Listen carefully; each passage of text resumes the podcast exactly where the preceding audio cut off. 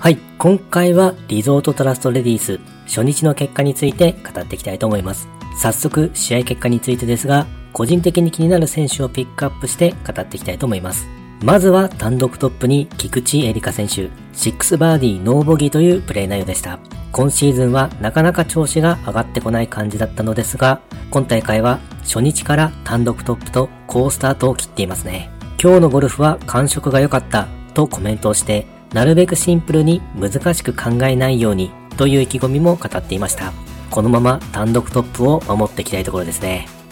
そして2位に神谷空選手。今回個人的に注目している選手です。5バーディーノーボギーというプレー内容でした。今大会のコースはフェアウェイが比較的広く飛ばし屋に有利とのこと。ということで、ドライビングディスタンス2位の神谷空選手が2位発進となっていますね。ただ、もちろん海風が吹くコースでもあるので、風の対処も必要となるのですが、飛距離を武器に風を攻略して優勝争いをしていってほしいですね。本人も優勝してから注目組に入れてもらうことが多く、マネジメントやアプローチの引き出しなど勉強もできているというコメントをしているので、今後の成長も楽しみですね。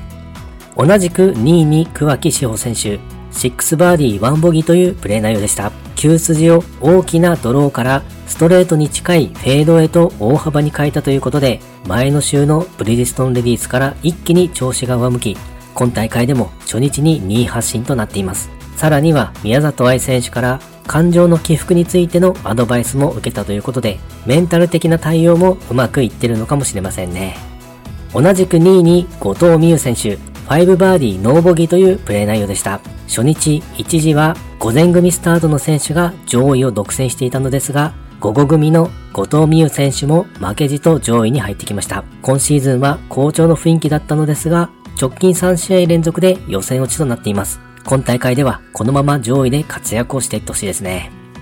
そして6位に脇本花選手、6バーディー2ボギーというプレー内容でした。今シーズン比較的安定した成績を残していて、トップ10入りも1回あります。あとは上位フィニッシュを増やしていきたいところだと思うので、このまま2日目以降も活躍をしていってほしいですね。同じく6位に三ヶ島かな選手、5バーディー1ボギーというプレー内容でした。膝の怪我で今シーズンは予選落ちも多くなってしまっていたのですが、今大会では初日から上位の成績と調子が上向いている感じですね。本人も練習して、試合して、へこたれてまた練習して、これだって見つけて、その繰り返しというコメントもしていました。今大会ではピンのアンサー2の復刻版というおもちゃのようなパターを投入したようですが、これが功を奏しているようです。あとは膝の怪我の具合が心配なところですが、2日目以降も活躍していってほしいですね。同じく6位に岩井千里選手、5バーディー1ボギーというプレー内容でした。今回個人的に注目している選手です。岩井千里選手はドライビングディスタンス6位の飛ばし屋で上位に入ってきましたね。ここ最近の活躍がめちゃめちゃすごいという感じでの目覚ましい勢いがあるので、このまま最終日まで上位で争っていってほしいですね。同じく6位に山下美優選手、6バーディー2ボギーというプレー内容でした。先週に優勝しているので、この調子で2週連続優勝となるか注目ですね。そして山下美優選手、体調が安定し体力がついたということで、ヘッドスピードが毎秒38メートルから毎秒41メートルにアップしているようです。山下美優選手が飛距離も出るようになってくると最強に近い感じになってきますね。同じく6位に佐久間朱里選手、6バーディー2ボギーというプレー内容でした。5後組の選手となりますが検討していますね。ここ最近の成績も安定していますし、そろそろ優勝争いをしていってほしいところです。そして12位に松田玲選手、お久しぶりですという感じですよね。ずっとゴルフの調子が低迷していた感じで、今シーズン、レギュラーツアーの試合は全て予選落ちとなっているのですが、今大会では久しぶりに上位に姿を見せてくれました。黄金世代の選手ですね。初日の69というスコア、なんと2年8ヶ月ぶりの60代ということです。パッティングが非常に良かったということなのですが、きっかけはちょっとしたひらめきで、インパクト時の頭の位置を意識したら良くなったということです。このまま予選は確実に突破し、そして上位フィニッシュをしていってほしいですね。同じく12位に桜井心那選手。今回個人的に注目している選手です。桜井心那選手も岩井千里選手と同じくドライビングディスタンス6位の飛ばし屋で上位に入ってきました。今シーズントップ10入りは4回、ここ最近は予選落ちもなく安定した成績を出しています。今年の初めには台湾女子ツアーでも優勝していますし、今シーズンは注目選手になりそうな勢いです。ダイヤモンド世代の選手、このまま上位をキープして優勝争いをしていってほしいですね。同じく12位に泉田琴奈選手、16番ホールパー5でイーグルが出ています。同じく12位に吉田優里選手、前の週のブリヂストンレディースでは予選落ち、ホスト大会ということもあって、本人も不甲斐ないプレーをしてしまったとコメントしていました。今大会ではしっかりと上位に入ってきましたね。このまま2日目以降も活躍をしてほしいです。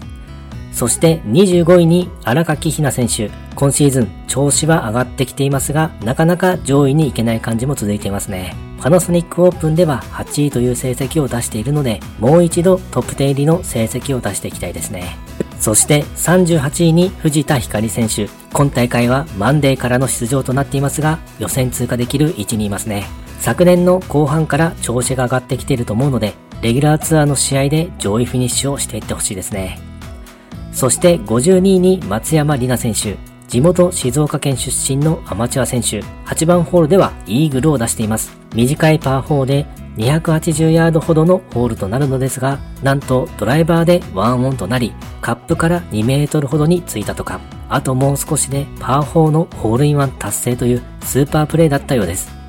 同じく52位に小祝さくら選手、今大会のディフェンディングチャンピオンです。個人的に一押しの選手でもあります。試合前にはショットとパットが好調というコメントもあったので、期待をしていたのですが、午後スタートということで、プレー中盤あたりは爆風レベルの強い風が吹いていたようですね。連続バーディーが先行し、好発進となっていたのですが、風の影響などもあり、後半になかなかスコアを伸ばせなかったということで、悔しいとのコメントもしています。2日目は午前ラウンドとなるので、比較的風が穏やかになることを祈って巻き返していきたいとのことです。ちなみに4年前に同じコースをプレイしていて、5位という好成績を残しているのですが、全く記憶がないということで、いつもの小祝節も炸裂していたようです。あとは試合前にもインスタグラムでゴーグルを装着しながらの焼肉が話題となっていましたね。いや、小祝さくら選手のキャラにはいつも癒されますね。